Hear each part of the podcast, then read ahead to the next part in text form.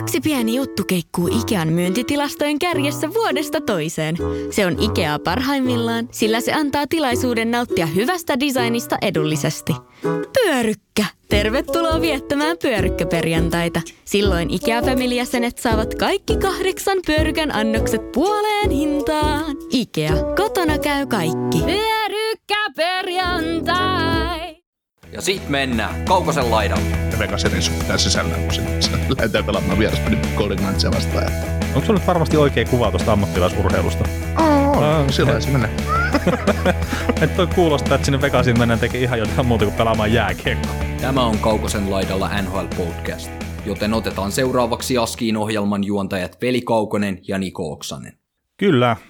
Täällä jälleen Oksasen kanssa ollaan tekemässä uutta jaksoa ja hei, nyt ollaan päästy runkosarjan viimeisen jakson pariin. Pikkasen aikaa ollaan ehkä niin odoteltu tätä, että nyt on viimeinen jakso tosiaan runkosarjasta, päästään purtuspeleihin keskittyä tämän jakson jälkeen. Tai no, melkein päästään, kyllä tämä on varmaan viimeinen viikko pitää vielä, mutta seuraavan kerran kun ollaan sitten äänessä tämän jälkeen, niin puhutaan purtuspeleistä. Kyllä joo, ensi viikolla, siis no viikon päästä vapun jälkeen, kun alkaa pudotuspeli ennakkoja sykkimään, en mä tuossa jo maalailin tässä ennen kuin ruvettiin äänittää, että jos katsotaan kausiennakoiden tekeminen, mutta ei kun tehdään pudotuspeli ennakot nyt ensin. Niin, että ei jätetä tätä kauden parhainta hetkeä nyt sitten läpikäymättä. Niin, tuossa just miettinyt, että kyllä tää runkosarja vaan on aina yllättävän pitkä juttu ja pitkä matka puristettavaksi, että 82 peli on aikamoinen setti ja tavallaan yleensä ne viimeiset 10 peliä on suurimmalta osalta joukkueesta tosi turhia, että jotkut ei pelaa enää mistään siellä pohjalla ja sitten ne, ketkä menee playereihin, niin tavallaan vääntää siitä, että kenen ne nyt sitten kohtaa ekalla kierroksella ja silläkään ei loppupeleissä ole mitään väliä. Niin, no joukkueet ei välttämättä ajattele tolla tavalla, mutta joo, on tää tälleen katsojenkin näkökulmasta sitten ollut tosi hankalaa nyt syttyä tähän viimeiseen pariin viikkoon, kun panokset on ollut aika vähissä noissa peleissä. Että joo, siellä on tietenkin muutamat joukkueet taistelevillä pudotuspelipaikoista, mutta sitten kun se on ollut vähän nähtävissä, että miten se tulee menee kuitenkin. Niin. Mutta onhan tuolla vielä jotain pientä panosta on viimeisellekin viikolle. Että jos ei muuta, niin tosiaan sitä, että mitkä joukkueet pelaa vastakkoin. Yksi pudotuspelipaikka taitaa olla vielä auki. No se on se yksi, että Vegasilla on vielä teoreettiset mahdollisuudet päästä tuonne pudotuspeleihin. Joo, niistä puhutaan lisää tuossa myöhemmin tämän jakson aikana ja muutenkin tässä jaksossa niin kerrotaan vähän mitä tuossa runkosarjassa on tapahtunut. Ei toki ihan jokaista peliä nyt mennä läpi, mutta on vähän sellainen pääpiirteitä. Joo, 1300 peliä tuossa ruvetaan syynäämään läpi. Niin. Otetaan ne kaikki siihen. Niin, tiivistetään vähän mitä tässä on tapahtunut ja muutamia pohdintoja tuosta menneen viikon tapahtumista ja uutisista. Et mitään suurta ihmeellistä NHL:ssä nyt tapahtunut.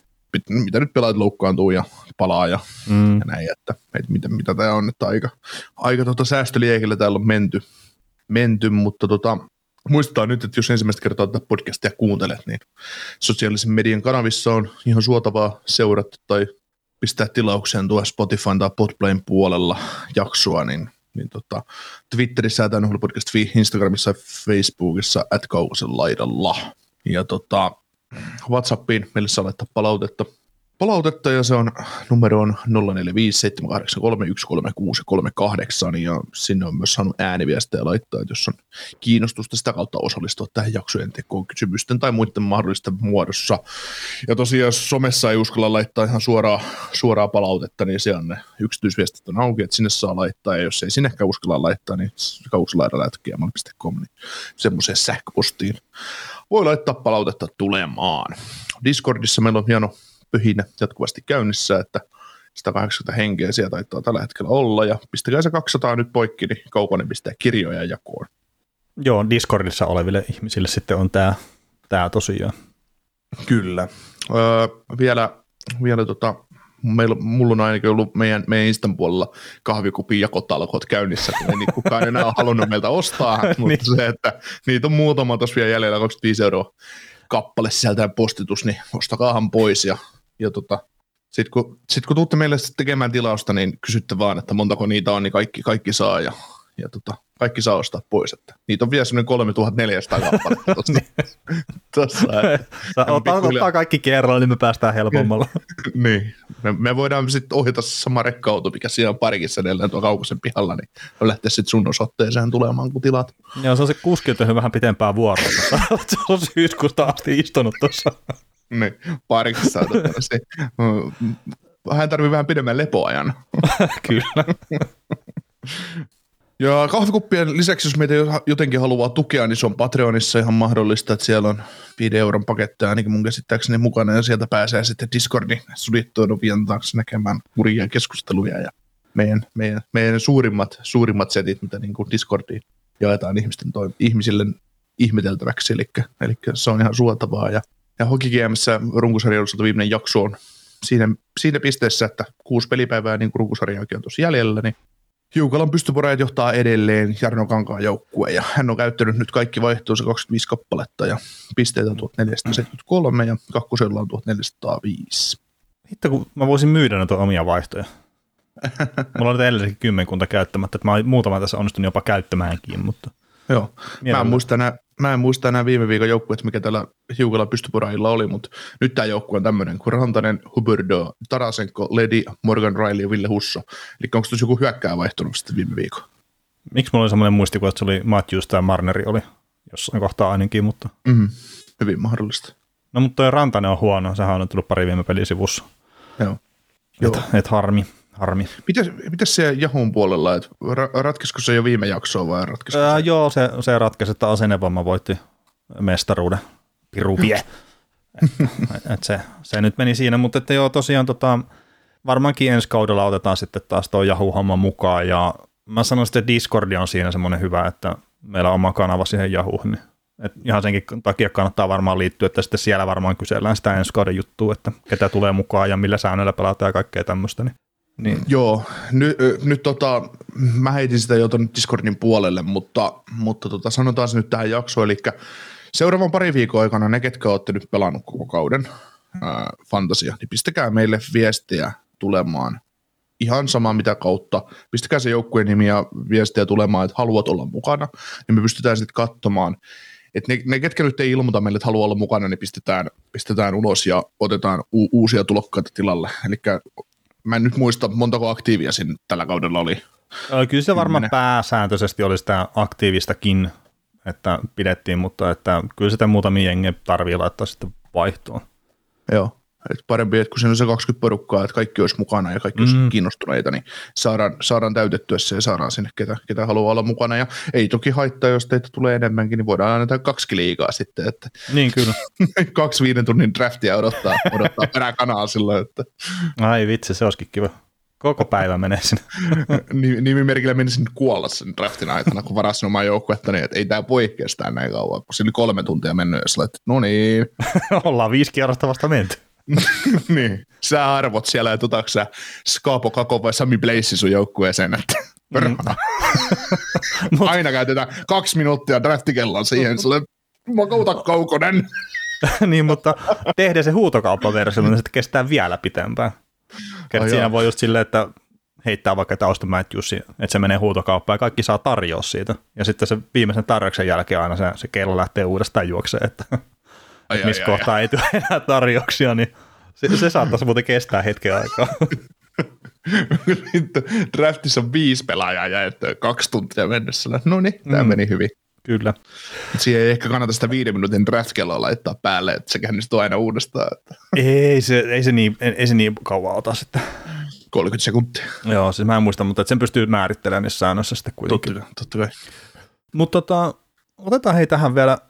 Tämän osion loppuun kertaan kaikki nyt ei halua kuunnella jostain syystä näitä meidän alkuhöpötyksiä, niin heitetään tähän tämmöinen arvontasetti.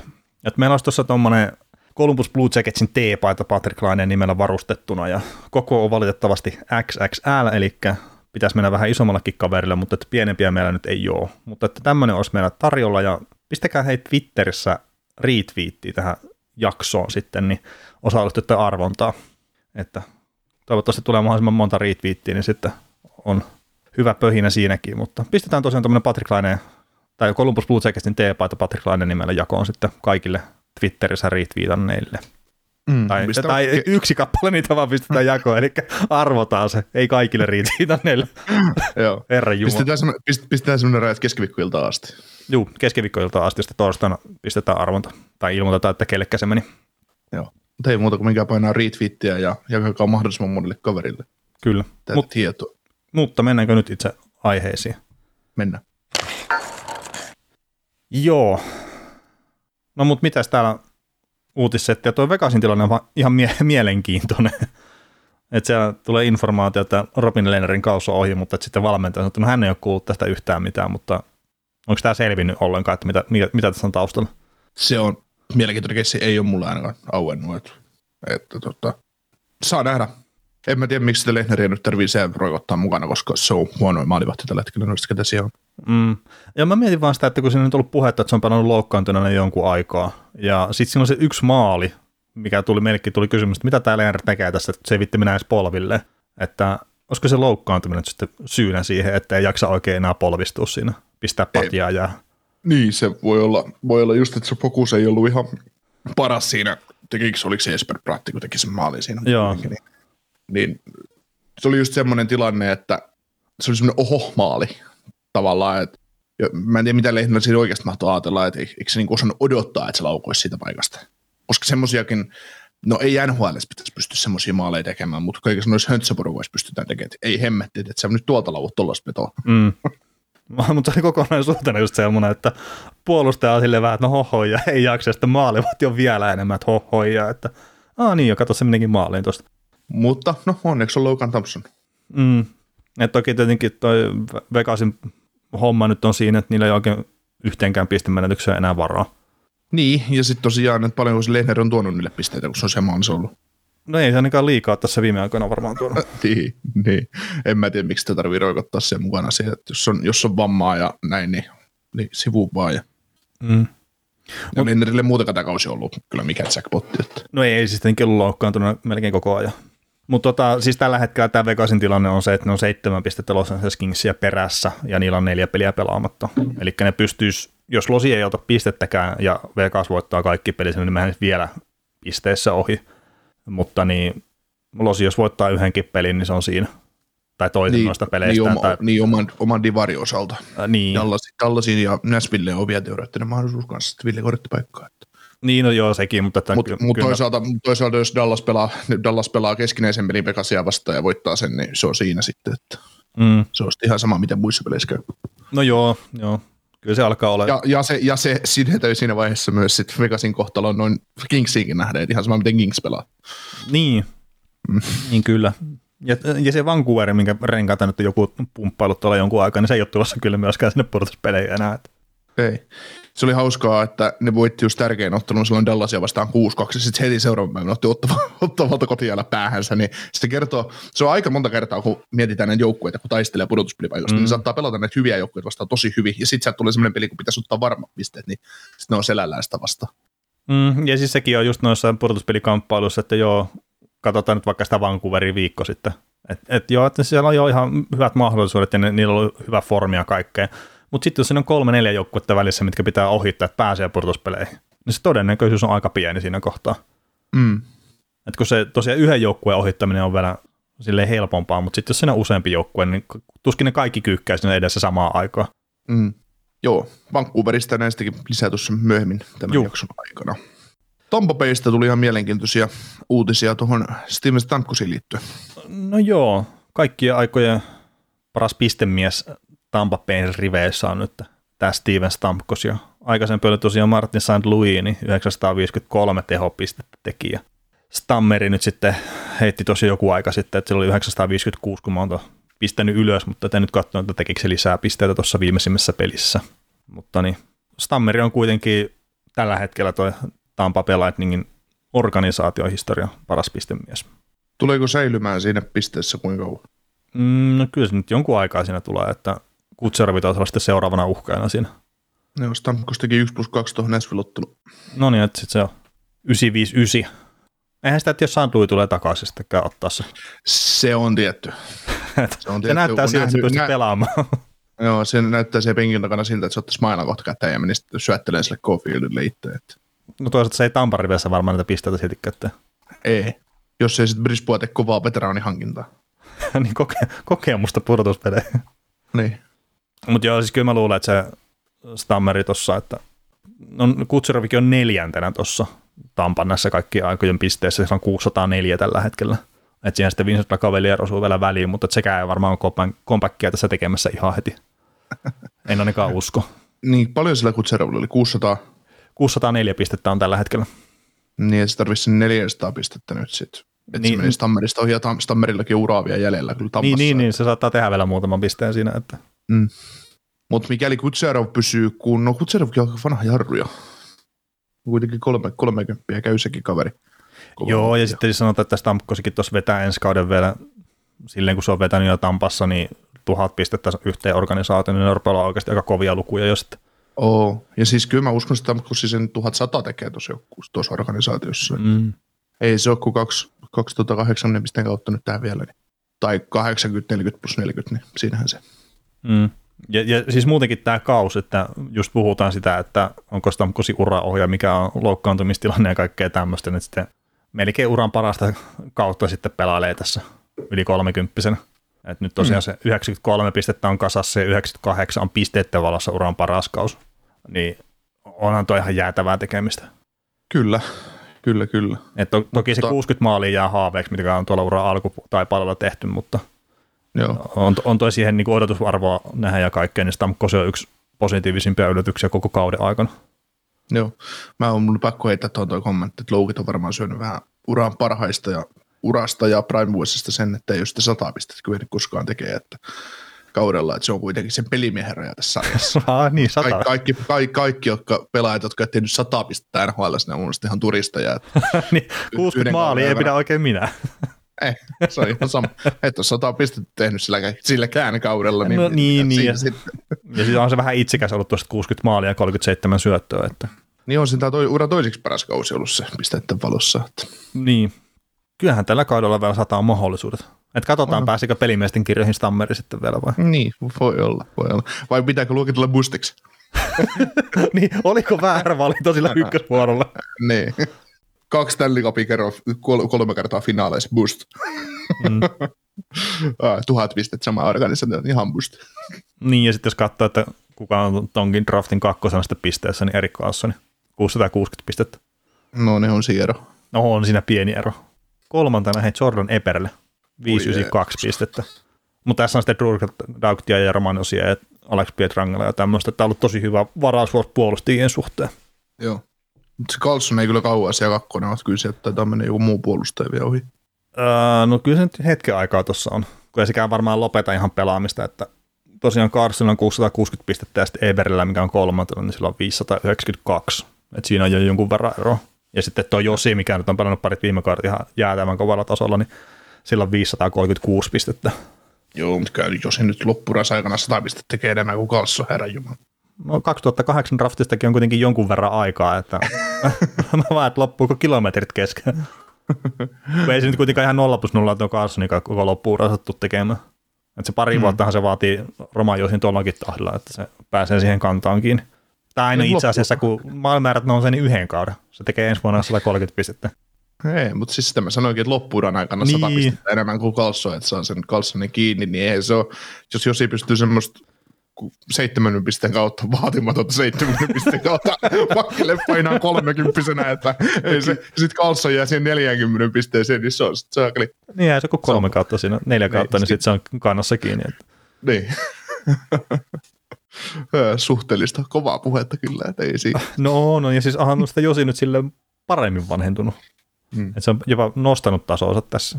Niin, 10 vuotta sitten oltaisiin oltu ihan 100 varmoja todennäköisesti siitä, että Karlsson oli ton draftin paras pakki tai Drew Doody. Mutta nyt se on vähän nyt se on taas vähän elää uutta elämäänsä se että Karlsson ei ole edes keskustelussa mukana enää. Niin, ja sitten tässä on kuitenkin tämä Capitaasin John Carlsonikin, että niin. Sillä on 591 pistettä, että se on se toiseksi tehokkaan puolustaja tuosta draftista. Niin, voi. Pitäisi tämmöisen hyvän Flyers-puolustajan kuin Ryan Ellisin tulevaisuusjoukkueen kanssa? No joo, siis tästä on ollut puhetta, että tietenkin sen loukkaantuminenhan se, kun se aikanaan tipahti alkukaudesta pois, niin puhuttiin aikaan, että se on kuukauden poissa, mun muistin mukaan, mutta että se nyt kuukausi on pikkasen venähtänyt tässä. Ja nyt sitten on ollut sitä puhetta, että haluatko se ylipäätään olla tuossa Flyersin organisaatiossa mukana, ja että riittääkö terveys pelaamiseen ylipäätään. Mm. Tämä on ihan up in the air, että miten eilisin tulevaisuus tulee olemaan. Mutta että viimeisen 3 viikkoa ei ole ollut missään tekemisissä tuolla joukkueen kanssa, mikä kuulostaa huonolta jutulta. Mm. Meille tuli meidän Luotto Flyers-fanipiste mennä tämän asian mun mielestä linkkas meille, ja se on päässyt tähän jaksoon mukaan. Kiva, kiitos tästä. Ja kysyykin sitä, että miten se homma niin ainoalle se menee, että onko pelaajan pakko olla, vaikka se olisi loukkaantunut joukkueen toiminnassa mukana, niin kyllä lähtökohtaisesti mä olettaisin ainakin, että kun sulla on joukkueen toimista luotu kuntoutusohjelma ja lääkäreiden toimesta, mitä sä teet, kun sä oot loukkaantunut, niin kai sä niitä hallilla joudut tekemään. Koska siellä kaikki parhaat vehkeet ja hierojat ja fyssarit ja kaikki, niin mitä ihmettä, miksi sä tekisit niitä jossain muualla kuin siellä hallilla tai harjoituskeskuksessa? Niin siis luulisin, että ne on sovittavissa olevia juttuja, että miten ne tekee niitä. Niin, mutta eikä nyt herra jumala, jos pelaaja saa palvelun seuran puolesta ilmaiseksi, niin lähde maksamaan siitä, että se tavallaan vaikka rahaa olisi. Niin, mutta että just se, että haluatko se seuraa, että se on siellä vaan, että hoitaako ne jossain muualla, että siis varmaan noi on sovittavissa olevia juttuja. Joo, no miten sä tekisit? No siis se varmaan riippuu, että missä muussa kotipaikka esimerkiksi. Että jos mun olisin olla Flyersissa jotenkin silleen, että jos mun ei olisi pakko olla Philadelphiassa, että mä voisinkin vaikka täällä Riihimäen huikeassa kuntoutuskeskuksessa tehdä sitä omaa kuntoutusta, niin varmaan mä mieluummin tekisin sen siellä, että missä mulla on sitten läheiset ihmiset ja muut. Mutta toisaalta sitten seura vaatii sen, että hei, että kun mä halutaan sitä täällä Philadelphiassa, että sä oot täällä parhaan mahdollisen hoidon, niin mä sanoisin, että työnantajalla on tuossa kohtaa se oikeus kyllä myös tää vaatia. Mm. Mutta mä en tunne noita kiekuroita niin tarkkaan, että onko se, että seura voi oikeasti vaatii sen, ja sitten jos se pelaaja ei näin tee, niin että on oikeus jopa sitten lopettaa palkanmaksu. Niin, kyllä mä ainakin näkisin se, että työpaikalla tarvitsisi olla. Toki sitten niin jos tämmöisessäkin hypoteettisessa tilanteessa, että sä lähtisit Philadelphiasta Riihimäestä tekemään sun kuntoutusta, niin kuulostaakseni oudolta. Kyllä se vähän haastaa. En mä sano, että Philadelphia on nyt mikään huono paikkaa, mutta mä tuosta Riihimäestä ihan takuuseen menisi, mutta ihan jos sitä itse ajattelisi näin, niin kyllähän mä...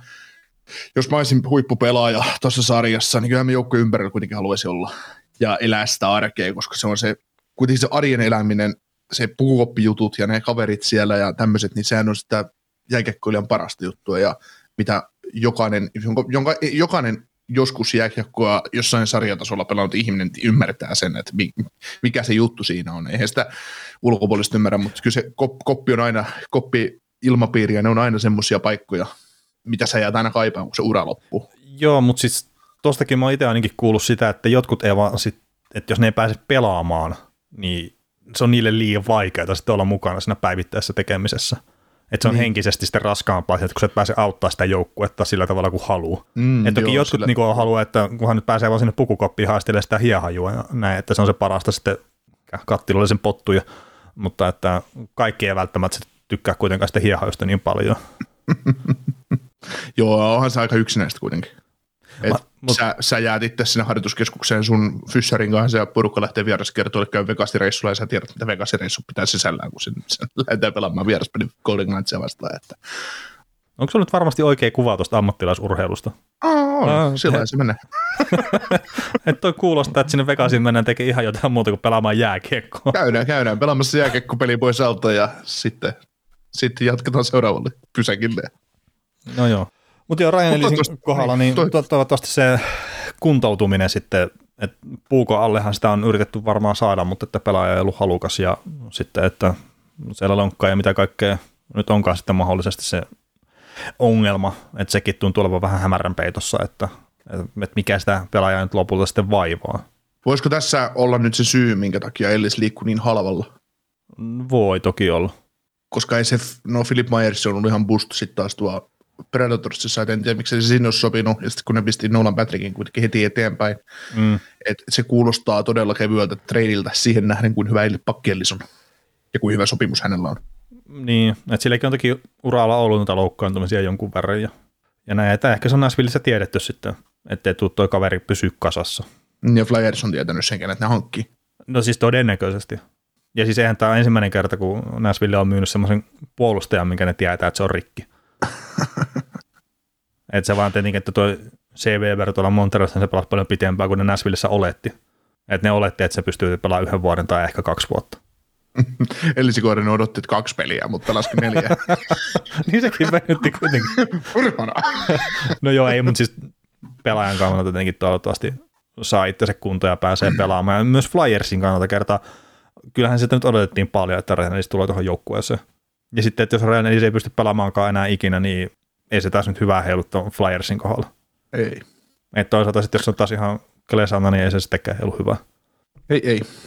Mitäs otetaan tuon Flyersin kiinni vähän myöhemmin vielä tässäkin jaksossa ja siirrytään Minnesotan puoleen. Ja Minnesotasta aikoinaan lähti semmoinen GM kuin Jack Fletcher tuonne Flyersin puoleen hommiin, ja sen jälkeen Minnesotassa alkaa tapahtua ihan hyviä asioita, ja tällä kaudella siitä on saatu pieni esimaku, kun Fiala, Gabrizov ja Zuccarello on kaikki yli piste per pelitahdissa olevia hyökkäjiä, ja Gabrizov on nyt rikkunut kaikki mahdolliset ennätykset, mitä organisaatiossa voi rikkoa, että ensimmäinen 100 pisteen pelaaja tässä organisaatiossa, ja sitten maalit syötyt yli 40 maalia, ja taitaa sellaisen 60 syöttöäkin sitten olla melkein jo koossa, niin 56 on tällä hetkellä. Paljon? 56 on tällä hetkellä. Joo, no joo, mutta kuitenkin niin ne on myös seuran yhden kauden ennätyksiä, mikä kuulostaa todella hurjalta. Mutta No toisaalta, jos sä rupeat kelailemaan, että ketä pelaajia siellä Minnesotassa on ollut. No niin. Siellä on Kaborikki ja sitten meneekin aika pitkä väli. Ja siis tämä nyt ei Mikko Koivulta tai Mikael Granulta mitään pois, mutta eihän ne ole supertähtiä ollut tuossa sarjassa. Ei, mutta siis 56 syöttöä kaudella ja sä teet niin seurahistoria, että se on kaikkiaan kovin yhden kauden saavutus, niin se on todella kurja tilanne. Mm. Miten se on mahdollista? No niin, no siis Minnesotahan oli pitkään se puolustava joukkue, kun Jack Lemar oli siellä ja kaikkea, että mä en oikeastaan... Siitä on aikaa. No siitä on aikaa, mutta silloin siellä pelasi se yksi Kaborikki ja sille ei annettu nousta lupaa sitten keskikentän yli ja silti se teki niitä maaleja jonkun verran. Mutta siis se kertoo tuon joukkueen historiastakin, just, että ei siellä vaan ollut niitä pelimiehiä ihan liikaa. Siis ton tason pelimiehiä tietenkin vielä. Joo. Et joku Antti Laaksonen, kun taisi olla Minnesotassa, mutta se oli jossain kohtaa melkein joukkueen parhaita pistemiehiä. Ja siitäkin on jonkun verran aikaa. Kyllä. Joo, mutta toi on hieno, miten just Gabrizovikin on saanut tuo Zuccarello revittua ihan armottomaan pireeseen niin tehojen valossa. Ja Zuccarello kyllä pelaa ihan hyvää jääkiekkoakin ja sitten toi just nämä Fialan jutut, että ollut tosi tehokas. Eikö silläkin 80 pistettä ala lähenee? On vielä ylikin jo. Niin Fialalla? Varmaan jotain semmoista, joo.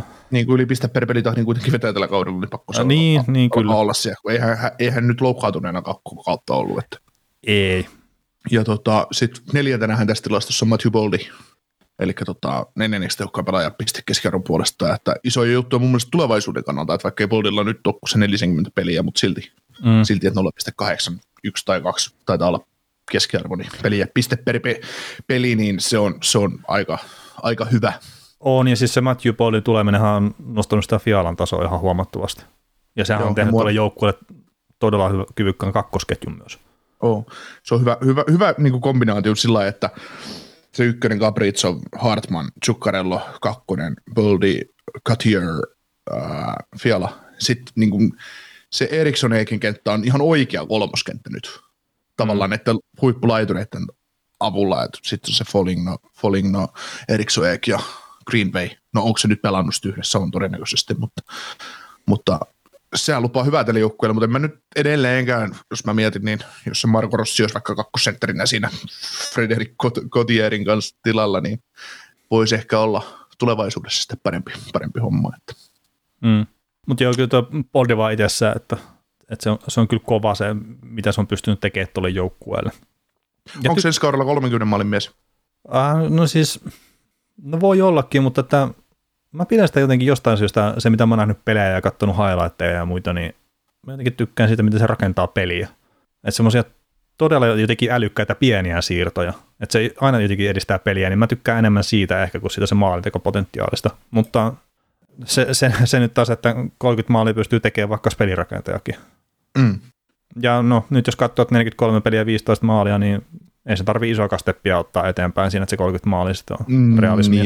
Niin, ja nuori pelaaja. Pelityyli on sellainen, että se voi tehdä sen 30 maalia ihan helposti. Ei siinä ole mun mielestä, kun hän on kuitenkin tuommoinen voimahyökkääjä myös, että todella suoraviivainen ja suorasukainen, ja sitten on taitoa vielä kaikilla lisäksi kaverilla. Et ei ole mikään Josh Anderson, mikä lumistelee vaan eteenpäin ja toivoo, että se jakko nyt menisi maaliin, jos hän sinne maalille joskus menee. Niin, ja siis ei se ihan turhaa ole päässyt siihen minusta ykkösylivoimaan myöskään pelaamaan. Joo ei. Mitä paikkaa se pelasi, onko se siinä maali edessä? Ei, kun siis mä haluaisin sanoa, että sä on pelannut enemmän siellä laidassa kautta sitten viivaa silleen, että just enemmän ehkä vähän siinä pelirakentajan paikalla. Mitä mä nyt muistelen taas silleen, että nyt joku minne Stafani tietenkin kertoo, että oot ihan väärässä. Mutta niin, tälleen mä muistelisin itse, että missä se on pelannut. Että enemmän sen laidan vieressä. Ja sulla on edelleenkin minusta vihaa sitä luokkaa, että sä oot kattonut 2 peliä niin tällä kaudella. Ja, ja ne on ollut ne pelit, kun on pelannut Torontoa vastaan. Nimenomaan. No, ei, siis tuo Poldi on kyllä semmoinen pelaaja, että kyllä sitä on pakko ollut jonkun verran seuraa, että on kiinnittänyt huomion. Ja, mutta hieno homma, että joukko on alkanut ottaa hyvää suuntaa eteenpäin. Tämmöiset Boldin kaltaiset pelaajat, jos se Marko Rossin ensi kaudella NHL valmis pelaaja, niin saadaan tähän jengiin sisään, niin tällä edelleen on pieni mahdollisuus niin menestyä, vaikka 12 miljoonaa onkin kiinni deadcappia ensi kaudella ja sitten 14 miljoonaa parilla seuraavalla, että se pitää tämän jengin elossa ja antaa sitten todella hyvän mahdollisuuden tulevaisuudessa. Mutta meillähän oli jossain vaiheessa se kova kiivas Fiala-Matthew Dampa-keskustelu, niin Fialastahan muuten saa ihan järkyttävä vaihtoarvo nyt kesällä, sit, jos sä lähdet kauppaamaan sen. Ja mun mielestä jos Fiala siis miettii, niin sä et saa sitä enää 7 miljoonalla kiinni. Ei, siis todennäköisesti kaikkea fiksuinta se joukkue, mikä haluaa sen Fialan, niin pistää offersittia. Toivottavasti, että kumpista lähtee se Fiala vai Dampa, ja kyllä mä edelleen kiitän niillä linjoilla, että se Fiala lähtee, vaikka se oikeasti on hyvä juttu. Tai kummankaan lähteminen ei ole hyvä juttu, mutta että jonkun on siirtyvä. Niin, jonkun on pakko siirtyä, että se on se tilanne. Ja sitten varmaan vuoden päästä sitten toinen lähtee myös. Kertaa sen nousee se deadcapi sitten vielä muutamia miljoonia ylöspäin. Joo, mutta se on tosiaan niin kuin Fialassa on just se, että joka tapauksessa, että oli se offersitti tai trade, millä Fiala liikkuu, niin kyllä Vaide tekee sille todella hyvän palautuksen ihan oikeasti. Että se kun offersittikin, mitä siinä? Niin se riippuu siitä, että minkä verran sä annat. Niin, kato, kun just mietin sitä, että kun Kotkaniemestä tarvittiin se 6,1 miljoonaa, ja siinä meni 1 ja 2, eikö meni vain 1, 2, 3 vaihdossa? Jotain semmoista. Niin. Niin mitäs siinä Sebastian Ahossa, kun sille tarvittiin se 8,4 vai 8,2, olisiko siinä mennyt sitten pari ykköstä vai? Mä sitä rupesin just katsomaan, kun en muista ulkoa näitä, mutta että Eihän ne kompensaatiot ihan hirveitä ollut. Et sä sait, jotta sä maksat 3 ykköstä, niin sun tarvii yli 10 tarjoamaan. Niin, no siis tälleen on, että tämä nyt on 2021, ja nyt kun se nousee miljoonalla se palkkakatto, niin tämä pikkasen tulee nousee nämä pykälät, mutta että 8,7 miljoonaa asti, se on pikkasen yli, niin, mutta sanotaan, että jos 8,8 miljoonaa on se raja, niin 2 ykköskierrosta, 2 kierros ja 3 kierros. Mutta sitten jos on se 8,7, niin sitten se on 1 kierros, 2 kierros, 3 kierros. Ja mä sanoisin, että Fialan saa 8,7 kiinni. Ja 1, 2, 3, niin se ei ole Fialasta paha hinta. Ei. Mutta sitten, että jos haluaa se 4 ykköstä, niin sitten se on 10,9 miljoonaa. Joo, vähän yli. Joo, semmoista ei tule kyllä tapahtua. Ei. Mutta kyllä mä luulen, että Fialan perässä ollaan jo draftissa. Joo. Ja Minnesota yrittää kaupata sen draftissa, jos ne aikoo kaupata sen. Koska toi on niin karmeessa tilanteessa joukkue, että kun ei sieltä oikein voi mitään, ei siellä mitään irrotettavaa palasta, mikä hyödyttäisi. Ei ottaisi, ne saisi se Fialan soppari. Niin, ja sitten kun sitä deadcapista ne ei pääse eroon, ja se on se ongelma. Joo, eikä nyt mitään Joonas Brodinia ja Spurgeonia kannata ulos tuolta pistää. No ei. Pistää tällä hetkellä. Ei, pistä joukkueen kapteeni tai joukkueen paras puolustaja. Niin. Ja nyt jos joku ihmettelee, niin Brodin on se paras puolustaja. Mutta joo, siis mä sanoisin, että toi 1, 2 ja 3 on se offersittihinta, millä se saa sitten sen Fiala. Kyllä. Näistä voidaan taas keskustella myöhemmin, että katsoo, mikä sitten se on se paikka ja mikä on Minnesota Wildin tulevaisuus tämän kauden osalta vielä. Heilläkin on kaikki mahdollisuudet ihan mihin vaan. Kyllä. Mutta ekalla kierroksella saavat semmoisen joukkojen vastaan kuin St. Louis Blues, ja Bluesilla on ollut tosi vahva vire tässä viime aikana, 15 ottelun pisteputkia, näistä 13 voittoa, ja montas voittoa nyt on putkessa varmaan. Ei niillä voittoja kauheasti putkessa kuin 3 kappaletta varmaan, mutta kuitenkin. Mutta tuossa oli kuitenkin hurja putki Bluesilla, että 12 ottelua pelasivat jossain kohtaa, jos joku teki vähintään 4 maalia ottelua. ja se päätyi sitten Bruinsia vastaan pelattu ottelu, kun tuli jatkojen jälkeen 2-3 tappio.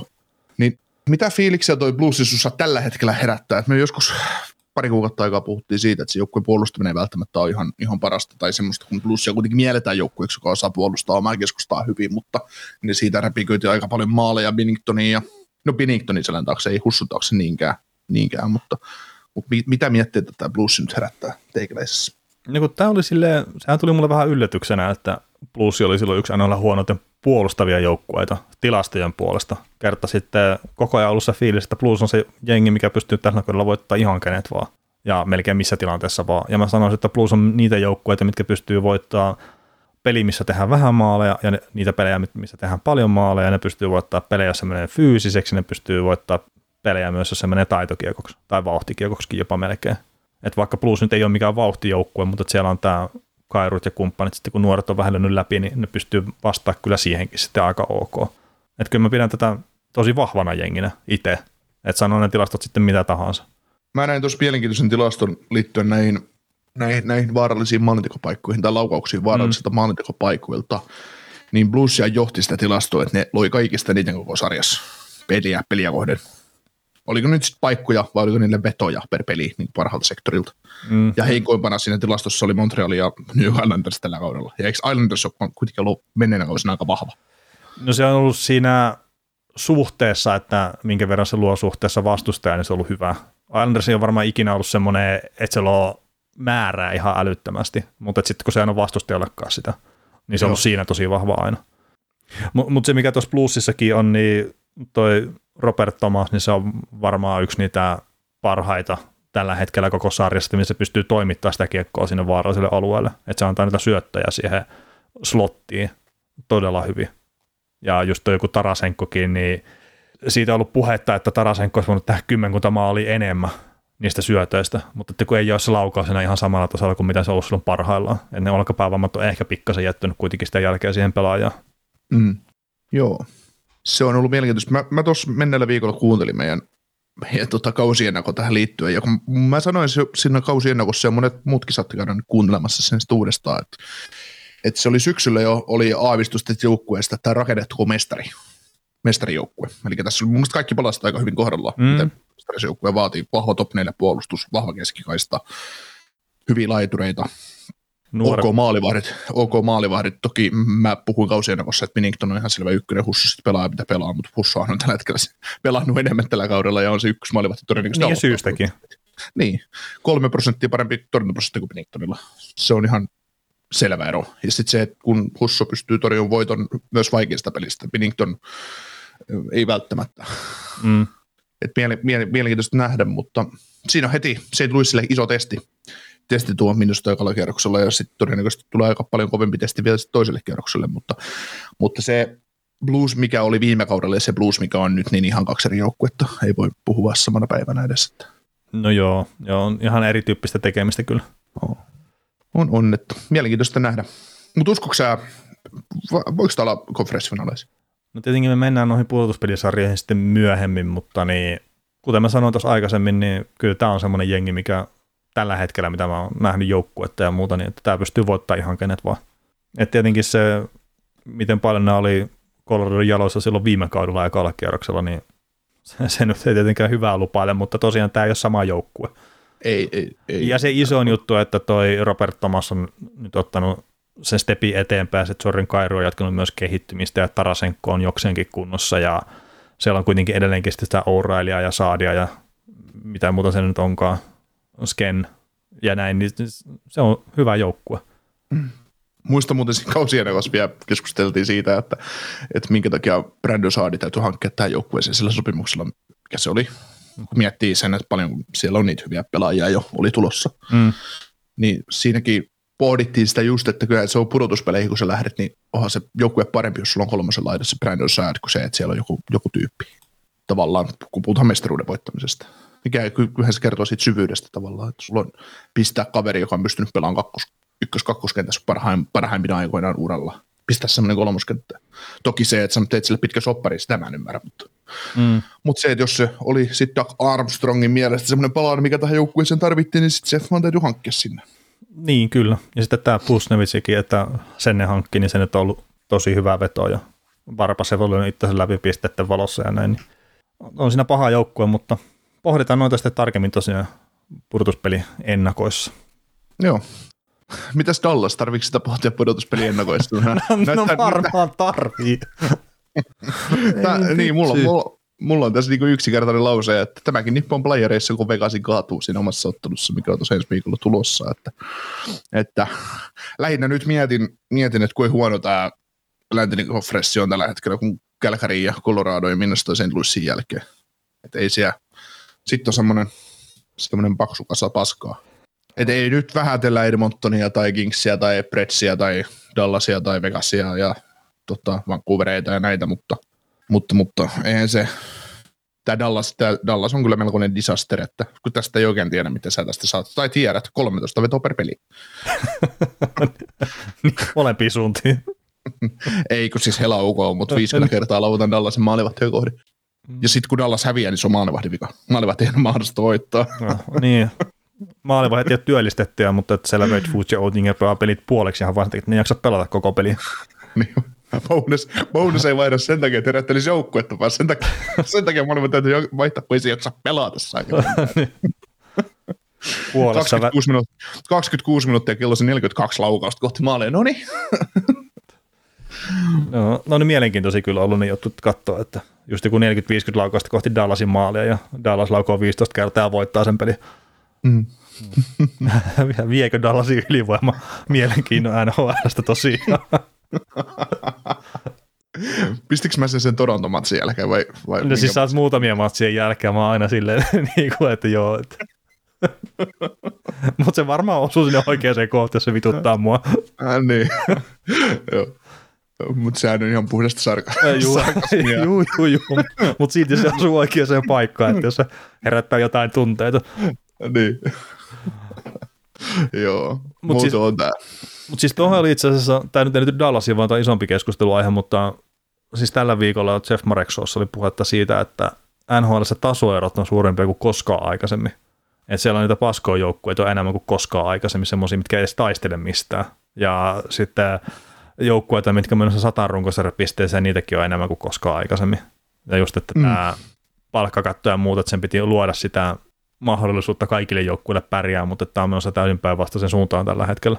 No joo, yksi kausi nyt on hyvä otanta, että tässä on paljon joukkueita, jotka on ihan totaalisessa rebuildissa, ja sitten pari joukkuetta, kun sattuu edelleen olemaan just Crosbyt ja kumppanit joukkueissa, ja toisessa on Bergeronia ja näitä, että se erottaa sitä luokkaeroa, mutta kyllähän se kääntyy kohta taas ennalleen. Että. Niin, mutta onko se sitten pitemmäksi aikaa, että jos me mietitään, että meillä on palkkakatto, ja on draftit ja kaikki muut, ja sitten sulle osuu se Sidney Crosby, Jevgeni Malkin esimerkiksi sen samaan joukkueeseen, niin sitten sä tiedät, että sulla on seuraavaksi 15-20 vuotta homma on silleen suhkot selkeä, että jos sä saat vaan pidettyä ne pelaajat siinä joukkueessa, että sun joukkue ei pysty kyykkäämään oikeasti, kun sulla on ne kaksi pelaajaa siinä. Ja tämä nyt on silleen esimerkkinä tietenkin tosi radikaali, että siinä on kaksi tämmöisen lähivuosien ihan ehdottomia parhaita pelaajia. Mutta samahan se jossain Washingtonissakin, että siinä on se Ovechkinin saatu ja sitten on Backströmin saatu vähän soittaa kakkosviuluja ja sitten jotain muutamia muita pelaajia.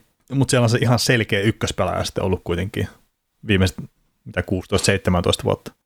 Ja me varmaan melkein kaikista muista joukkueista löydetään tämä, että mitkä on ollut menestyneitä tässä. Että ne on 1-2 onnistumista draftissa ja se on siinä. Ja sitten ne vaan pitää niistä pelaajista kiinni. No, mutta elämä ei ole reilua. Ei se ole reilua, mutta että onko tämä palkkakattokausi jotenkin, kun katsoo, että minkälaisia sopimuksia pelaajille halutaan antaa, että pidetään väkisin sitä kiinni. Että onko se vähentänyt sitä tähtipelaajien kiertoa joukkueissa? Ja siis mä en sano, että onko se hyvä vai huono asia, mutta että just se vaan, että toimiiko tämä sillä tavalla, kuin mitä halutaan tämä palkkakattoaikakaus ylipäätään. Että se antaa sitä mahdollisuuksia sitten kaikille joukkueille tasavertaisesti. Niin, en mä tiedä. Siis kyllähän se kitinä kohta alkaa varmaan taas toistepäin. Mietitään vaikka Devilsia, että heillä on kaksi huippusentteriä, heillä on lupavipakkeja ja kaikkea siellä, että kohta joku Boston itkee siellä, kun Devils voittaa pelejä, he on ihan paskoja. No sitten ei taas muisteta sitä viimeistä 10 vuotta, että me oltiin aika hyviä, ne oli aika paskoja. Että niin, samaan Chicagoa voidaan aina miettiä, että nyt ollaan niinku ihan ihan kusisukassa sen takia, kun ollaan ihan paskoja, jotkut muut pärjää, mutta sitten muistetaan, että sulla on huolemme Stanley Cupin siellä ja ikuinen mestarisuosikki, että se on sitä elämän kiertokulkua ja eihän noita luonnonoikkuja, just mitä Prospit ja Malkinit ja Ovechkinit ja Backstromit ja tämmöistä, niin eihän niitä nyt ole liikaa ja se, että en mä tiedä, mun mielestä se on ihan hyvä, että jos joukkueet saa jalokiven, niin ne pitää sitten kiikkyysi hampain ja koska se tuo sitä tietynlaista inhimillisyyttä siihen hommaan mukaan myös, ettei ne ole pelaajat, ei ole vaan niin palikoita, joita siirretään. Mekin puhutaan monta kertaa siitä, että jos pelaaja päästetään vapaille markkinoille, joku hyvä pelaaja, niin se pääsee mun mielestä vapaille markkinoille aina sen takia, kun sille ei nähdä enää käyttöä siinä joukkueessa, missä se on pelannut, että se on tullut tiensä päähän. Niin ja sitten, että mikä se syy on, että se ei välttämättä pelaa tasosta edeskin. Niin. Mut siis, niin ja siis kyllähän niin kyllä mä näkisin, että jokainen GM tuossa sarjassa, jos sulla on joukkue ja ajatellaan, otetaan se Pittsburgh nyt vaikka tuohon, että sulla on se Letangi nyt siellä vapailla markkinoilla, niin se, että maksaako Ron Hextall sille sitten sen 4 × 9 miljoonaa nyt kesällä vai ei, niin se on just siinä, että mitä sä näet ja mitä sä arvostat sen pelaajan, että todennäköisesti maksaa ja aina jos halutaan, jos koetaan, että se pelaaja on sulle niin hyvä ja arvokas pelaaja, että sä haluat sen jatkaa, niin sitten sille keksitään se sopimus ja joku muu saa lähteä, jos se on niin hyvä ja tärkeä suoritus. Jos ei koeta, niin joku muu saa maksaa sitten. Mm. Ja siis onhan tässä nyt sekin tietenkin, että jos nyt puhutaan joku Pittsburgh tai Boston, nyt on kestomenestyy, siellä on ollut samat runkopelät tosi pitkään, mutta sitten Edmonton, Toronto, sielläkin on ihan hyvin tullut noista varaustilaisuuksista osumia tässä viime vuosina, mutta ei nyt ole paljon ollut sitten mitään näytettävää kuitenkaan niistä. Mm. Ja sitten tuleeko ikinä, niin sekin on ihan mielenkiintoinen. Niin ja sitten se, että kun maailma on sitä, että kaikki nyt mulle heti, kiitos. Niin sekin on sitä monta kertaa jossain tilastoista puhunut, että pelaajat alkaa voittaa vasta 28-29-vuotiaana, kun 10 vuotta on tyyliin pelattu sarjassa. Eli ei just sillä McDavidillä ja Matthewsilla ja kumppaneilla, eihän niillä ole mikään kiire vielä. Mutta kun niillä medialla ja faneilla on kiire, organisaatioilla on kiire. Niin, koska moni. Niin, totta kai me halutaan heti voittaa. Se on ihan itsestä selvää. No, on hemmetti kivempi voittaa nyt kuin sitten 10 vuoden päästä. Että... niin. Sitten sama just se keskustelu esimerkiksi näistä huippupelaajista, Matthews, McDavid, jääkö ne ilman Stanley Cupin uralla, no ei varmaan jää. Kyllä ne pystyy tekemään sitten silloin +30, ne on niin hyviä pelaajia silloin, että ne voi tehdä sellaisen sopimuksen joukkueessa, että ne menee voittamaan Stanley Cupin. Mm.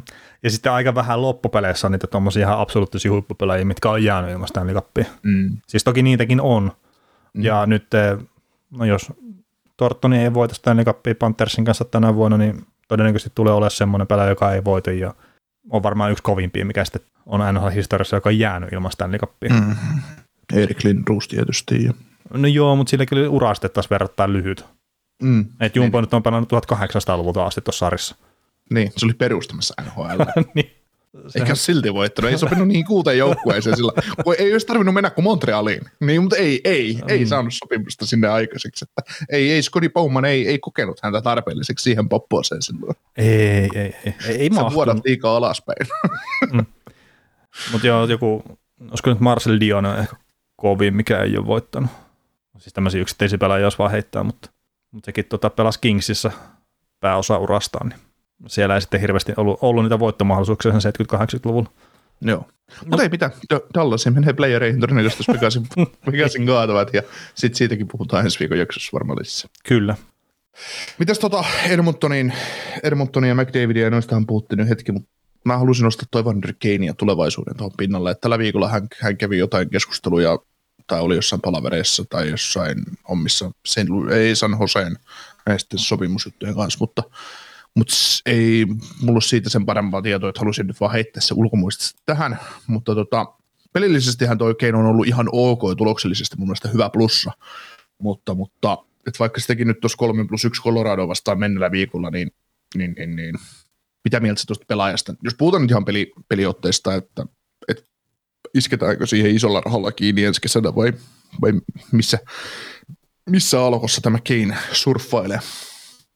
No kyllähän se tietenkin tuossa pääsee McDavidin kanssa samassa ketjussa pelaan, niin kyllähän sitä nyt odotettiin, että se tulee tehoja tekemään ja pelaa itselleen hyvän lapun ensi kaudeksi, mutta itse henkilökohtaisesti en usko, että se on Edmonton Oilersia, mutta niin se voi olla, mutta sitten varmaan Puljärvestä päästetään irti siinä kohtaa. Ja nyt siis toki, että jos ne kokee sen ja niinhän se tulisi olemaankin, että Evander Kane on tehokkaampi pelaaja kuin Jesse Puljärvi, niin ne varmaan sitten kokee sille enemmän käyttöarvoa. Mutta mä näen, että molempia ne pystyy pitämään puhtaasti palkkojen puolesta. Mm. No mitä sä Kenille maksaisit tällä hetkellä? Koska mä en näkisi, että sille edes kannattaisi 2 vuoden soppari tehdä, että jos vuosikerrallaan mennä tuon lainoissa. 4-5 miljoonan väliin. Mm. Ja siis se ei nyt kuvaa sitä hänen lahjojaan jääkiekkoilijana millään tavalla, mutta se kuvaa sitä, että mikä ongelma se on joukkueelle muuten ollut aikaisemmin. Mm. Joo. Sitä mitä Oilersia tuossa nyt seurannut ja nähnyt sen Keinin pelaamista, kyllähän se semmoinen vähän löysä paska siellä kentällä. Että se osaa sijoittua ihan hyvin, kun semmoinen tilanne tulee ja tekee maali, jos saa paikan. Mikä on tietysti taito, ei kaikki tee maaleja, jos saa paikan tässä sarjassa, mutta kyllä siitä nyt on aistettavissa ne kaikki syyt, minkä takia hän ei ollut franchise-pelaaja millekään joukkueelle. No mutta 20 maalia 39 peliä, että se on ihan jees. Niin, uran ennätys on 30 maalia yhdellä kaudella. Että.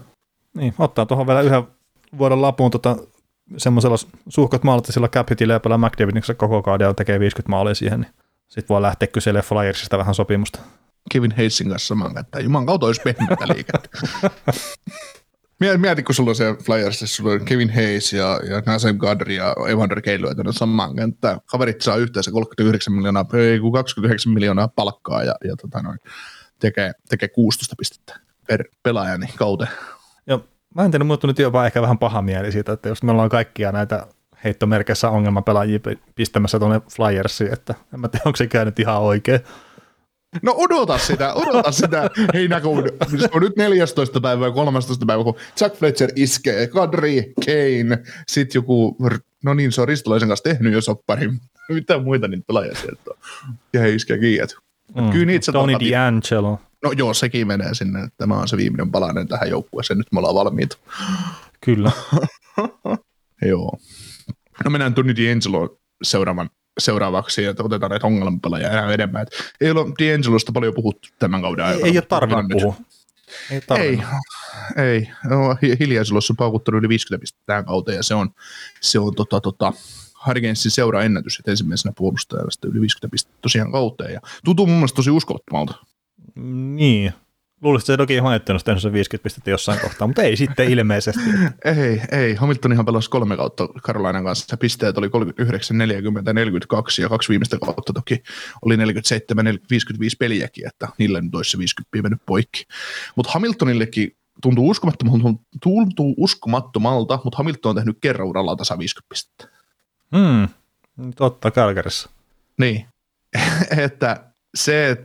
No onhan Hamilton nyt hyvä kiekollinen puolustaja, ei siinä, mutta se, että kuitenkin sulla on rajoiton vastuu ylivoimalla ja isot peliminuutit pelistä toiseen ja näin, mutta silti ei tehoja ole kuitenkaan sit niin paljon tullut. Toki se olisi ihan kiva nähdä noin pari viimeistä kautta tuossa Karolina paidassa, että mitä se olisi tullut täydellä kaudella sitten. Niin, siis kyllähän toi, jos on 40-42 pistettä tehnyt ja 47-55 on pelimäärät, niin onhan se niin hurja pisteet siihen nähden. Kyllä siellä varmaan se 6-70 olisi paukkunut. Kyllä. Ei siinä, mutta toi Johnny D'Angelo, niin uran parhaat hän on 53 tehopistettä 68 peliä Rangersista parin vuoden takaa. Ja tienaa nyt sen 1 miljoonaa ja jatkosopimusta varmaan pitäisi lyödä käsiin tai lähteä sitten kauppamaan oikeuksia, niin mitä sä luulet, mitä tämän D'Angelon kohtalo tässä tulee olemaan, koska jos pelaaja on saanut putsettua mainettaan ja hänestä on tavallaan hyvää dataa siitä, että hän on tullut joukkueelle saanut aikaa ja ainakin jos katsoo Karolainan ihan menestymistä tällä kaudella, niin ei se ole ainakaan tuhonnusta koppia sisältä ole että olisiko tähän joku joukkue valmis maksamaan tästä esimerkiksi 2 kakkoskierroksen varausta, että ottaa nimi joukkueensa ja tekee sitä vaikka 6 kertaa 6 lapun tai muuta vastaavaa? No siis varmasti aina löytyy niitä halukkaita jotenkin, kun on peli kulkenut hyvin. Mutta mä just sitä mietin, että onko Karolana nyt se organisaatio, mikä on valmis pistää isoa rahaa tuohon kiinni. Kerta nehän otti enemmän tai vähemmän sen takia tämän kokeilun, että ne koki, että ne saa rahalleen vastinetta ihan älyttömästi. Ne ovat saaneet. On saaneet. Ja just se, että se on sen organisaation tapa ollut myös toimia, että ne etsii niitä paikkoja, missä ne pystyy käyttämään dollareita tehokkaasti. Ja sitten just, että vaikka sieltä nyt ei ole kuulunut kopin sisältä mitään, että D'Angelo on ollut ongelmapelaaja jotain muuta, mutta eihän se tarkoita sitä, etteikö siellä olisi voinut olla jotain särmikkäitä juttuja. Toki aina pitää antaa myös se mahdollisuus sitten näille nuorille kavereille kasvaa ihmisinä ja pelaajina. Että hän teki kuitenkin ravisteltiin aika kovasti tuossa Rangersin hommien aikana. Että siellä on varmaan käyty kyllä tutkiskelua sitten itsensäkin kanssa, että millainen persoona kannattaa olla tuolla joukkueurheilun parissa. ja mikä on sitten täysin valmentajan vaikutus, jonka nimeä ei mainita, niin kaikkia tämmöisiä voi miettiä. Vai onko sitten Sebastian Aho ottanut isälliseen huomaansa tämän kaveria, käynyt kertomassa vähän, että miten täällä käyttäydytään?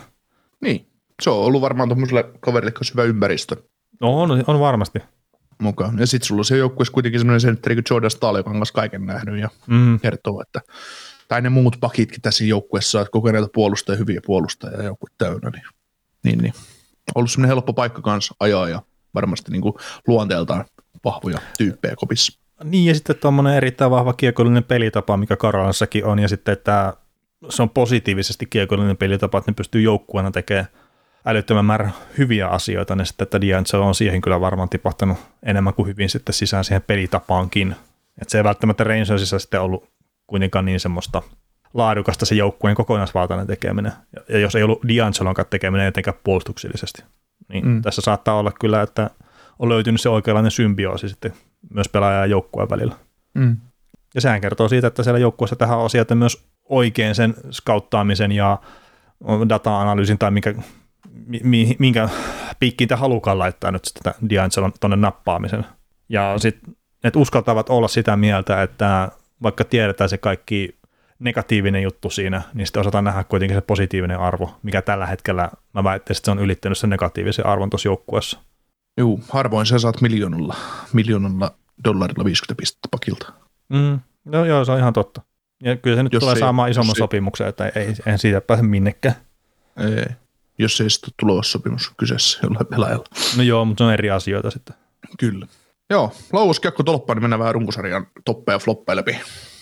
No mä nyt en voi kiekkoa tolppaa, mutta laitetaan tämmönen. Kaukonen, Oksan, vaihto.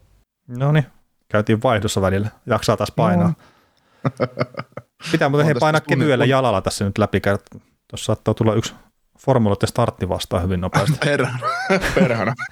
Nyt täytyy saada äkkiä maaliin tämä homma. Joo. Ruvetaan painaa vähän nopeampaa tahtia. Joo, tähän mä listailin tuossa aamupäivällä, kun tein tämmöisiä pohjia, että NHL:n runkosarjan toppeja ja floppeja, sitten positiiviset ja negatiiviset yllätykset tästä kaudesta, ja tällä niin kuin hyvin pintaraapaisuna läpitteen, ja aloitetaan noista topeista, ja mulla on nyt 3 joukkuetta toppeihin, mitä mä voisin laittaa, eli Florida Panthers, Colorado Avalanche ja Minnesota Wild. Ja mä perustelin nämä sillä tavalla, että Panthersilläkin niin hätyttelee 60 voiton rajaa, aivan järkyttävä kova saavutus nykyään HL:ssä, ja otti mun mielestä ison stepi viime kaudesta, kokonaisvaltaisesti vahva jengi, ja puolustus kaipaa vielä hytyä lisää, mutta silloin kun miettii, niin on tosi hyvin pullat uunissa. Joo, siis ne on painanut 13 voittoa putkeen ilman ykköspakkia. Että kyllä, siis ihan älytön joukkue. Mutta taas se, mä katsoin tuon Torontoa vastaan tuon peliin, kun oli mun mielestä ihan oikeastikin jopa se mielenkiintoisin matsi tuossa viimeiseltä kierrokselta, niin kyllä se puolustuspelaaminen edelleenkin jättää tuomisen varaa. Ja ilman Proskia maalissa, niin mä en tiedä, olisiko Matthews tehnyt 5 maalia vai 10 maalia, mutta että paikkoja oli ihan älyttömästi, että silloin kun 15 laukaisuyritystä siihen peliä, niistä 50 oli semmoisia ihan oikeasti hyvältä sektorilta tulleita laukauksia. Että se Bob Proski piti tuon joukkueen siinä pelissä mukana, ja no, mutta se maalivahti on osa joukkuetta, niin turhasta sen enempää selitellä. Colorado Avalanchesta sen verran, että siellä oli hieman heikko alkuausi. Meillähän tuli viesteet yli toisella ruukosarjaviikolla siitä, että onko mikä Denverissä nyt painaa ja mikä siellä vaivaa, niin me oltiin sellainen, että onko nyt ihan rauhassa sitä joukkueen kanssa. Niin sä oot etenkin ollut koko ajan jarraossa sen joukkueen kanssa. Ei, mulla on mitään hätää kuulee. Mähän kerroin sulle jo suunnitelman ensi viikon lopulla, mulla on viikko aikaa pohtia nyt erilaisia asioita ja katsoa vähän klippejä, mä en tiedä auttaako yhtään mitään, mutta kuitenkin. Mutta heikon alkuuden jälkeen niin paneudun menemään ihan hyvällä intensiteetillä ja Lehden paras jengi ollut koko kauden. Heitä vaikka Coloradosta on jäänyt oikeastaan koko ajan semmoinen fiilis, että ei ole ihan edes kaikki ollut pelissä, että pelannut tasaisen vahvasti, ottanut voittoja, mitä tarvinnut, ja sitten joskus on tapahtunut lapsuksia, että on hävinnyt jollekin Arizonalla ja tämmöisille, ja jättänyt mun pitkävedot tulematta himaan, kun ne eivät ole tehnyt tarpeeksi maaleja johonkin peliin, kun mä oon odottanut, että ne tekee 8 maalia, mutta. Joo, ja ei vaan siis mulla on pari kertaa mennyt veto niin kuin pipariksi sen takia, että mä oon lyönyt, että tulee joku overi 6,5 maalia, ja nämä voittaa 2 maalilla, ja sitten ne voittaa just 3-2 jonkun Arizonan. Ne ei voi tehdä sitä, voittaa 5-2 sitä peliä tyyliin. tai tämän tyylisiä. Siis se on äärettömän raskasta ollut tämän joukkueen kanssa. Joo, ja siis tietenkin se, että viime viikolla puhuttiin sitä, että saattaa mennä 50 voittoon tuossa varsinaisella pelijällä tämän kauden osalta, niin paskan maaret viimeiset 3 peliä ottanut turpaa, että ei tule menemään. Mutta ei sillä ole siis mitään merkitystä tuon joukkueen kannalta enää tässä kohtaa, ja sitten jos siellä Rantanen sitä leputellaan ja Landeskogkin on ollut poissa, niin tämä on taas eri jengi sitten, kun lähdetään pudotuspeleihin. Joo. Minusta Wildista sen takia sanoisin topiksi, että isoja muutoksia tuli kesällä, että Suteria pari se lähti ja näin, että joukkueeseen on mun mielestä tullut luonnetta lisää, että ennen oli tullut ennen ollut tosi puolustusvoittoinen joukkue ja semmoinen anteeksi, kun on olemassa tiimi, että nyt voittaa maalintekokilpailuja ja mun mielestä se on ihan hauskaa tämän joukkueen osalta. No niin, siis tämä on yllättävän fyysinen jengi sitten myös. Karvaa tosi korkeat. Niin, ja sitten just nämä Foligny-kumppanit, ne pystyy pelaamaan semmoista äijäkiekkoa myös. Että sitä ei välttämättä ehkä ole aikaisemmin ainakaan odotettu minne sotalta, mutta näissä on sekin puoli. Että just kun mietitään sitä St. Louis Bluesia vastaan sitä pudotuspelisarjaa, niin saattaa olla aika mielenkiintoinen rymistely kyllä menossa siinä sitten. Oo. Jos muistetaan viime kevään kesän pudotuspelisarja, kun nämä pelasivat kallikierroksella Vegasia vastaan, niin nämä oli vähän semmoinen, nämä eli sille, mitä Vegas antoi. Mä haluaisin nyt nähdä, no Vegas nyt ei mennä playereihin, mutta mä haluaisin tavallaan nähdä nyt sen sarjan uudestaan. Mm. Niin se tilanne ei olisi enää sama, vaan siinä Vegas joutuisi kyselemään, että mitä tässä tehdään tässä sarjassa. Mm.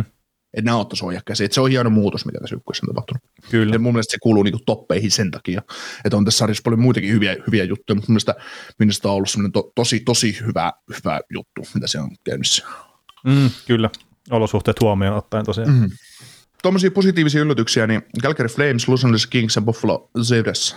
Ja Flames nyt on, no Flames nyt voisi olla ihan hyvin toppikin, mutta mä nyt väitän, että se on semmoinen enemmänkin yllätys, koska kuin me oltiin aika masentuneella mielellä tämän joukkueen kanssa, kun lähdettiin kautta ennakoimaan. Ja Daryl Sutter, se viime kauden loppu ei se näyttänyt mitään. Tietysti asenne vähän muuttui harjoituksessa kaikkialla muualla, mutta se, mitä Sutter on luotu tämän joukkueeseen ja miten se saa revittaa potentiaalia irti näistä pelaajista, niin on ollut todella häikäisevä hienoa. Ja sitten myös se maalivahtipeli, että Markström on pelannut tosi hyvää kautta ja pelasi varmaan viime kaudellakin, mutta osoittanut olevansa ihan huippu yksi maalivahti antaa mahdollisuuden joukkueelle voittoa.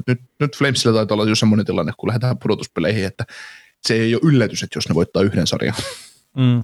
Ja siis siellä on tällä hetkellä nämä, nyt jos Flamesit katsoo maalintekijöitä, niin Katsakki ja Lindholm on tehnyt 40 maalia, Kuudro on tehnyt 39, sitten Mangi on pani 35. Että siellä saattaa olla 4 kappaletta 40 maalintekijöitä, kun ollaan runkosarjata puuteltu. 3 on todennäköisesti. Niin ei koskaan aikaisemmin Flamesissa ollut mitään sellaista. Joskus silloin 89-luvulla on ollut. Mutta siis ei nyt tässä ihan lähihistoriassa sanotaan näin, ja ylipäätään tuommoinen, että se olisi vaikka 3 kappaletta 40 maalintekijöitä 2000-luvulla missään seurassa NHL:ssä, niin ei niitä varmaan ihan liikaa ole ollut.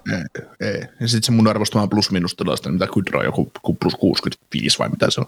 Niin, ja sitten nämä tasakentellisiä pisteet ja muuta, mitä se on tehnyt, ne on ihan yksi kovimpia, mitä on ollut tässä tällä vuosituhannella ja muuta, niin kyllä se Kudra on aika hyvää kautta pelannut. Joo. Kingsi pääsee positiivisiin yllätyksiin sen takia, että joukkue on saanut nauttia nyt vähän ilahtelevasta Tyynemeren divisioonasta, että vieläkin on tosi vaikea sanoa, että mitä tämä joukkue oikeasti hakee, mutta voi olla jopa toisella kerroksella, koska Edmontonista ei taas ota selvää. Niin, no Kingsissäkin se Arvidsson ja Donald, kun tuli jengiin, niin sillä on pieni merkitys, mutta jos ennakkokaavailu oli se, että Kingsi voi mennä playereihin sitä kautta, että ne nuoret pelaajat ottaa isoja steppejä, niin ei se nyt ihan ole mennyt kuitenkaan niin. Niin, tai miten se nyt ottaa sitten, että jos siellä jossain kohtaa oli top 10 puolustuksessa sivussa, että onko siellä sitten ollut, miten kokenut AHL-jyrää siellä puolustuksessa ja muuta, mutta on siellä ne nuoretkin ottanut steppejä, mutta ei ehkä semmoisia, mitä me ollaan odotettu. Mm. Ei Byfield johda joukkoja edestä millään tavalla esimerkiksi. Mutta just joku Kemppekin, että se on 30 maalin tekijä nyt, että onhan se ottanut steppiä eteenpäin, mutta ei se ottaa sitten ihan niitä kaikkein nuorimpia pelaajia tuossa joukkueessa. Ei. Kemppestäkin kuuntelin jotain pätkiä Kingsiin meidän kausiennakosta, niin puhuttiin ennen kautta, että tyttö olisi syytä alkaa näyttämään, ja on näyttänyt. No, se on kuunnellut kausiennakoa. No sä olet, aijaa, nyt kun oli se hetki, no niin, asia kunnossa. Muistan kyllä, mäkin olen haastellut Kemppeen ihan suivaa suomeen, hän puhuu, no ei. Kolmas semmoinen positiivinen yllätys, niin Buffalo Sabres, eli saivat tämän Jack Eichelia aika maaliin, ja sen jälkeen ollut todella vapautunutta pelaamista. Tribute tietysti on ottanut henkisellä puolella ison askeleen eteenpäin tämän kauden aikana, että se on semmoinen positiivinen yllätys, että ei tämä nyt ihan nyt sitten Sysipaskin joukkoja ole, että varmaan pelaa koko 2020-luvun ainakin parasta kautta. Niin kuin mä just sitä mietin, että miten matalalle meidän odotukset on Buffalosta nyt kääntynyt. Että jos on siellä 24 tällä hetkellä pisteiden valossa tässä sarjassa, niin sitten se käännetään positiiviseksi yllätykseksi. Että kun se nyt ei olekaan ihan tuolla Montrealin kanssa samoilla sijoilla. Mm, joo, mutta jos sitä materiaalia jää oikeasti miettiä. No joo, ei, siis kyllä mä ymmärrän, mitä sä tarkoitat. Niin, mutta että just se, me ollaan pari vuoden päästä sitä oikeasti lähden menee eteenpäin, niin me mietitään edelleenkin, että no, mikä tässä Buffalossa mättää. Mm. Että jos ne rupeaa oikeasti kohta voittaa pelejä selkeästi enempää, niin tämän hetken positiivinen vire, niin se on hyvin kaukainen muisto sitten. Mm. Ja mä sanon, että ensi kaudella pitää päästä johonkin selkeästi toisen tyyppiseen tilanteeseen. Kyllä. Mutta miettii, että tämä joukko on kuitenkin ottanut enemmän voittoja tällä kaudella kuin New Jersey Devils, jolla on minusta huomattavasti paljon parempi tilanne joukkueessa kanssa. Joo. Että sillain tosi positiivisessa hommassa menee, mutta tämä joukko ei saa nyt Sabresin kanssa ei saa ylireagoida, sinne ei saa hankkia yhtään vapaalta markkinoilta yhtään pelaajaa, että jos ei jotain kokenut kaveria hanki pakkeihin tai hyökkäykseen jotain sentteriä vuodeksi 2, niin, mutta ei mitään Jeff Skinner-sainauksia nyt. Mä olin just siellä, että jos tämän hetken Jeff Skinnerin saat, niin joo, hankin joukkueeseen, mutta siis se että ei semmoisia idioottimaisia hankintoja, että nyt hankitaan joku kaveri, joka on pelannut kakkoskentässä, niin 8x10 sopimukselta ja 7x12 sopparilla tuohon jengiin, ja nyt me mennään playereihin ja voitetaan mestaruus, niin ei sitä. Juu, ei. Ja näiden onni saattaa olla sitten Jake Thompsonilla vielä ensi sopimusta jäljellä. Niin ei tarvitse vielä tehdä hirveäntä sopparia. Niin, vasta sitten vuoden päästä. Mutta tuommoisia negatiivisia yllätyksiä, mitkä on ollut tiettyjä pettymyksiä, niin New Islanders, Winnipeg Jets ja Vancouver Canucks. Ja Andersista nyt aloitetaan sen verran tietysti konferenssifinaaleista ulos playereista, mutta aloitti joukkueen pitkällä vieraskiertueella, tai aloitti kauden pitkällä vieraskiertueella, ja paljon loukkuja merkittäviä pelaajia siihen alkukauteen, niin ei missään vaiheessa oikein päästy rytmiin kiinni, ja sitten kanssa se, että vaativa pelitapa, niin ei yllätä, että välillä täytyy puhaltaa uloskin, että jotain muutoksia ensi kaudeksi täytyy tulla, mutta ei tämä nyt ihan rebuildin partalla kuitenkaan. Ei, ja sitten Anders on yksi niitä joukkueita, mitkä silloin kun alkukaudesta oli koronaa, niin Anders oli niitä joukkueita, joilla sitten niillä saa olla se 8 pelaajaa sivussa tai mitä olikaan, ja pelejä vielä pelattiin. Ja sitten jossain kohtaa oli se, että okei, että lähdetään siirtämään näitä pelejä, kun se korona rupeaa leviämään. Et Anders ei vielä ollut siinä tilanteessa silloin, että ne joutui pelaamaan hyvinkin rikkona tuollakin kokoonpanolla välillä. Ja ne on eittämättä kärsinyt siitä silloin. Mutta iso juttu on varmasti se, että se vieraskiertue oli siinä rasittamassa sitä alkukautta. Ja sitten se ei lähtenyt kuitenkaan siellä kotihallissakaan ihan heti alkuun kulkee hirveän hyvin. Mutta onhan ne nyt ollut tässä viimeinen, tai tämä toinen puolikas kaudesta oli ihan ok joukkue. Et toki ei niillä ollut mitään panosta näissä peleissä, mikä sitten saattaa näkyä siellä täällä, mutta että mä sanoisin, että Anders tulee ensi kaudella olemaan taas hyvä jengi kyllä. No, pudotuspelijoukku ensi kaudella, mutta jotain muutosta sen joukkueeseen täytyy tapahtua, että se ottaa sen stepin sinne takaisin, mutta pelkästään se pelitapa, niin sehän liidaa sen joukkueen ja playereihin, että niin nyt vaan kun pääsee taas normaaliin rytmiin kiinni, ja nyt ei tarvitse sitten kuitenkaan heinäkuulla asti pelata tällä kaudella. Winnipeg Jetsi, eli Andersin kaltainen ulospuhallus, että maalivahtipeli on mun mielestä pettänyt, ja valmentaja lähtenyt kesken kauden, kun ei jaksanut enää, niin tämä oli henkisesti loppu. Ja sitten runko on antanut periksi liian aikaisin, ja se oli sitten menoa, mutta en mä silti sanoisi, että se niin huono jenginkään olisi, että pitänyt tulokset antaa myöden, että jos katsoo, mitä Conor on painanut ja miten Dubois on pikkuhiljaa päässyt isoon hommaan kiinni tuossa jengissä, niin kyllä se tulevaisuus siellä ihan edelleen hyvä on. Niin, pitäisi olla sillä huolissa.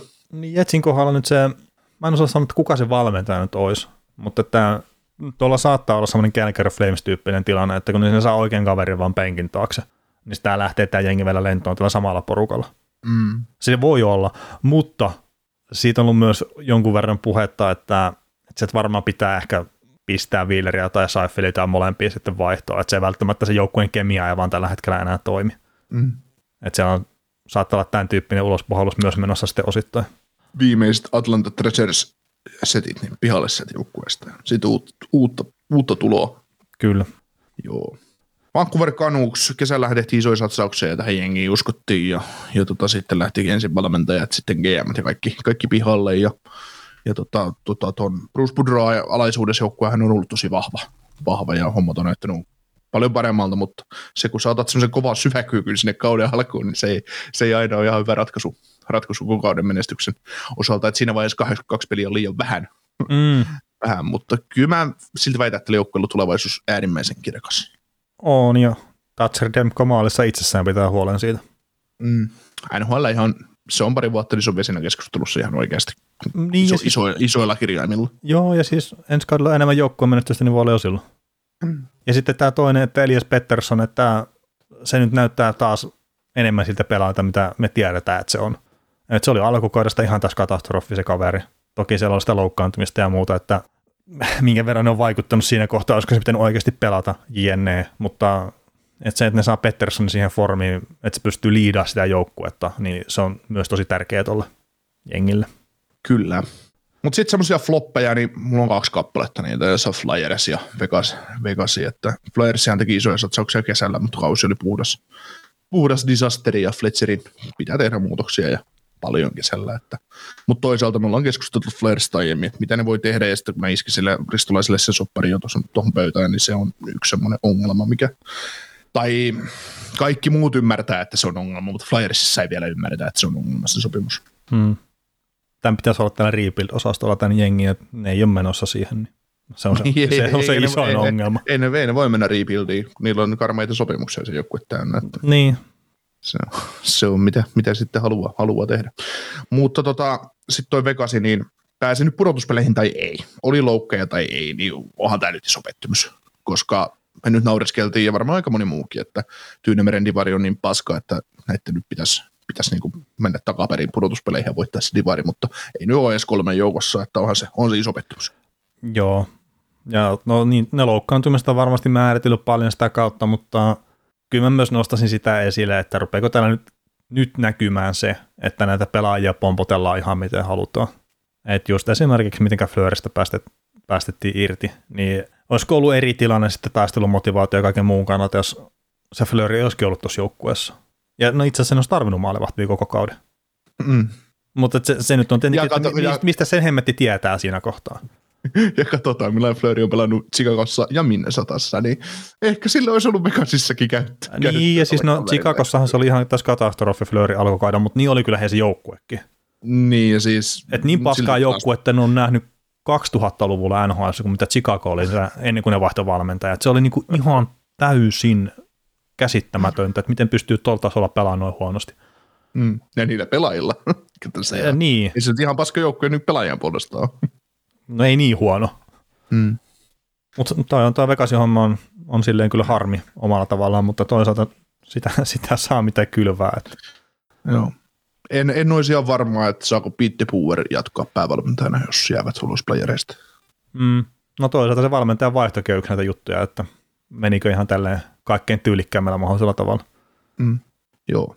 Mutta sitten pieni katsaus noihin rebuild-jengeihin, mitä oli just ennen kautta rebuildissä ja on koko kauden ollut, niin Buffalo on yhdysjohtava Lucy Detroit Anaheim, että jos ympäripyöreästi kattelee, niin varmaan Devils on parhaassa tilanteessa Kingsin kanssa. Ne tarvii maalivahin. Niin, Devils tarvii maalivahin. Mm. Ja siis Blackwood, että se näytti lupaavalta ja mun on paha sanoa, että mikä se tilanne on siellä, mutta puhehan on siihen malliin, että joukkue on valmis päästään irti siitä, että se ei vain ole se suhde enää semmoinen, mikä se on pitänyt olla. Ja siellä on ollut loukkaantumisia myös. Ja siinä on se viime kaudella kärsitty koronat, se sen jälkeen ollut sama pelaaja. Mutta siis jos yksi organisaatio pitää sanoa, että ne tarvii pelaavan maalivahdin, niin se on nyt se Devils. Kyllä. Devilsillä on muuten ihan hyvässä mallissa. Sitten sama on niin kuin Detroittikin, että Aicher Plan mun mielestä etenee ihan suunnitellusti, että tällä kaudella on tullut paljon valonpilkahduksia, että ensi kausi on varmaan myös sitä vielä, että ollaan ulkona playereista, mutta kaudella 23-24 voisi odottaa jo mukaan oikean playerikisaan. Riippuu tietysti mitä ne isot karjut tuossa NHL itäisessä konferenssissa tekee, että siellä on moni muukin vielä käymässä sinne playereihin, että pääseekö tämmöiset hiirulaiset sinne sitten mukaan leikkimään, niin se on toinen juttu. Niin ja se on ihan mielenkiintoinen nähdä, että mitä toi Aiserman tekee sitten just vaikka Pertutsin kanssa ja näin, että kuuluuko joukkueen tulevaisuuden suunnitelmiin sitten kuitenkaan lopulta. Joo. Puhtaasti pelinäytteen puolesta pitäisi kuulua, mutta katsotaan. Joo.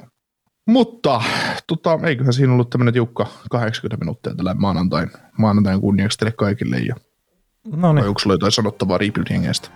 Ei, pistetään outroa vaan, niin päästään katsoa formuloita. Formuloita tarttuu. Kyllä. Isot kiitokset kaikille. kuuntelit näköjään sit ihan loppuun asti. Veli ja Niko kiittää. Ensi kerralla jatketaan. Kaukosen laidalla podcast. Jaahas, ja mistähän mä olen sitten maksanut 3,90? Korotinko tän junamatkan ravintolavaunun yläkertaan aivan turha? Täällähän näyttäisi olevan hyvät maisemat. Mutta miten mä nyt näen niitä, kun mä olen selkäikkun? Tähän kääntyy. Okei. Kokeilemisen arvoisia junamatkoja osoitteesta vr.fi. No seuraavaksi joku väittää, että täällä on pöytiin tarjoilu. Jes, eli tänne oli tilattu lihapullat ja muusi. Jaha, no kiitos. VR. Yhteisellä matkalla. Suomen suosituin autovakuutus auttaa vuorokauden ympäri Suomen. Osta autovakuutus nyt osoitteesta lähitapiola.fi ja voit voittaa uudet renkaat. Palvelun tarjoavat LähiTapiolan alueyhtiöt. LähiTapiola. Samalla puolella.